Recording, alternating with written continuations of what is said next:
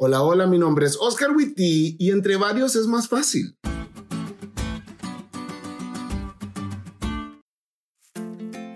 Hace unas semanas atrás nos tocó a Esther y a mí ir a comprar un aire acondicionado para una de nuestras iglesias.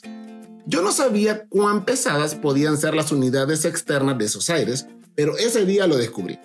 Cuando lo subimos a nuestro carro no fue tan difícil porque el encargado del comercio donde lo compramos me ayudó a subirlo. Pero cuando llegamos a la casa e intenté bajarlo solo con la ayuda de mi delgada y muy guapa esposa, me di cuenta que su belleza, por mucha que ésta sea, no me estaba sirviendo mucho para llevar la carga. Después de una oración silenciosa pidiéndole a Dios que nos diera fuerza y mucho empeño, logramos bajar la unidad externa.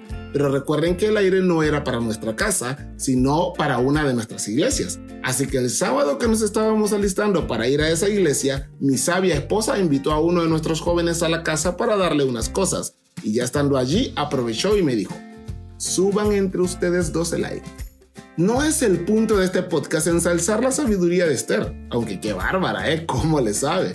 Pero ese día notamos que no solo es tener a alguien con quien puedas llevar la carga, sino también que ese alguien sea lo suficientemente fuerte para ayudarte. En la Biblia encontramos muchas declaraciones en las que Dios se ofrece a tomar nuestras cargas, como el Salmo cincuenta y cinco veintidós, uno de los versículos favoritos de mamá, o Mateo once veintiocho, por nombrar algunos. Dios siempre ha querido llevar nuestras cargas porque puede, tiene la suficiente fuerza para hacerlo. Pero los cristianos, cual niños, somos llamados a imitar las acciones de Cristo. Y si Él está dispuesto a llevar nuestra carga, nosotros debemos estar dispuestos a llevar las cargas de los demás, tal como lo dice Gálatas seis dos. Ayúdense unos a otros a llevar sus cargas y así cumplirán la ley de Cristo.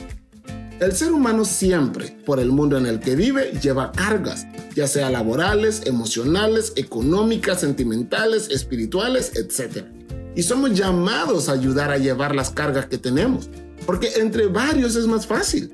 Claro, como lo dije al inicio de este podcast, no solo es tener a alguien con quien puedas llevar la carga, sino también que ese alguien sea lo suficientemente fuerte para ayudarte.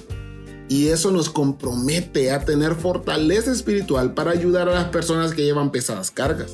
Si todos los días vamos a la fuente del poder para recibir fuerza de Dios, veremos que podremos ayudar mejor a quienes lo necesitan.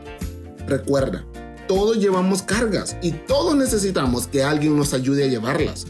Hoy te animo que dejes tus cargas a los pies de Jesús y vayas a hacer las manos de Dios para ayudar a sus hijos.